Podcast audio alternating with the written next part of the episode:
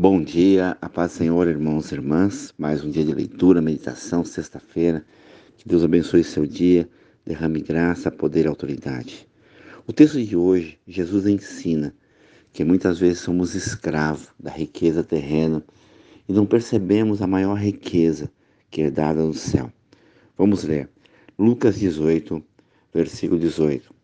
Certo homem de posição perguntou: Bom mestre, que farei para herdar a vida eterna? Respondeu Jesus: Por que me chama de bom? Ninguém é bom senão um, que é Deus. Sabe os mandamentos?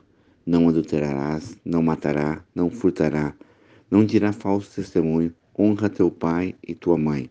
Replicou ele: Tudo isso tenho observado desde a minha juventude.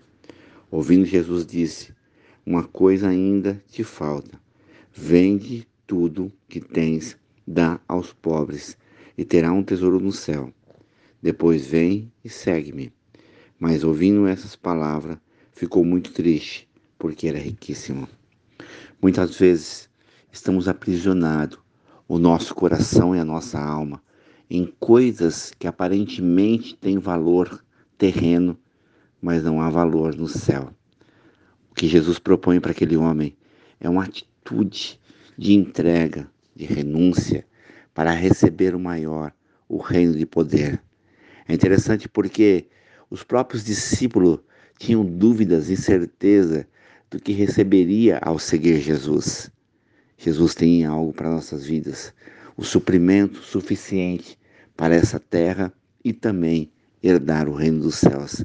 Que você não fique preso às coisas tão pequenas que a terra pode proporcionar, mas dê valor as coisas maravilhosas que o Senhor tem a derramar a cada dia sobre a tua casa, sobre a tua vida, sobre a tua família, sobre a tua empresa, em nome do Senhor Jesus. Oremos ao Pai.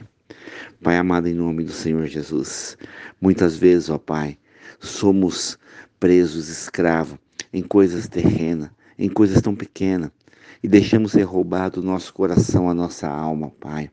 Cura, nos dá força, coragem, ousadia para compreender o melhor do reino, do poder, da glória e seguir a tua palavra, a tua verdade.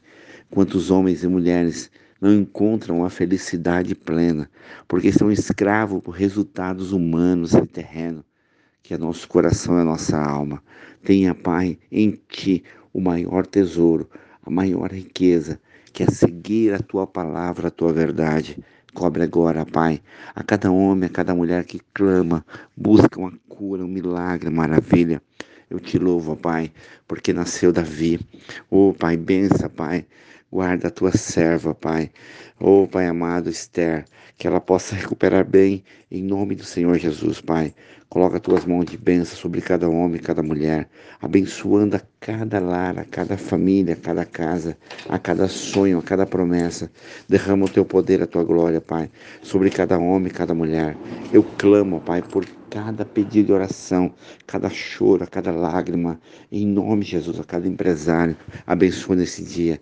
Abençoa cada família, o Walter, a Bela, a Rafaela, a Fabiana, a Roberta, o Éder, a Carol, a Vanessa, o Marcelo, o João, a Andréia, a Lojinha Débora, Pai, a cada homem, a cada mulher, o pai do Kleber, a mãe do Kleber, ô oh, Pai amada, a Bruna, a Patrícia, dá a tua cura, teu milagre, maravilha, aqui Dian, vai abençoando a cada homem, a cada mulher, Pai, guarda, Pai, a cada pedido de oração na mão da pastora Eliel, Melisângela, missionária Selma, missionária Eve, Bispo Miguel, pastora Elza, orando e clamando todo dia.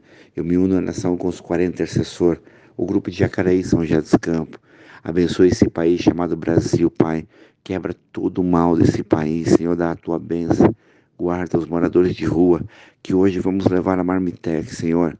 Abençoa o projeto em Tatuí. Seja uma grande bênção, Senhor. Fortalece meus irmãos que precisam de um emprego. Guarda nossos filhos na escola, na faculdade. Livra do mal, Pai. Abençoa. Guarda o Bispo Miguel a família Refúgio Oração, seus filhos, ó Pai.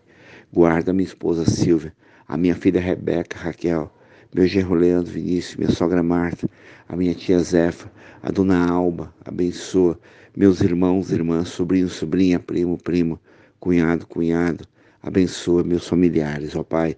Derrama tua graça sobre o do Luke, em nome de Jesus. Amém.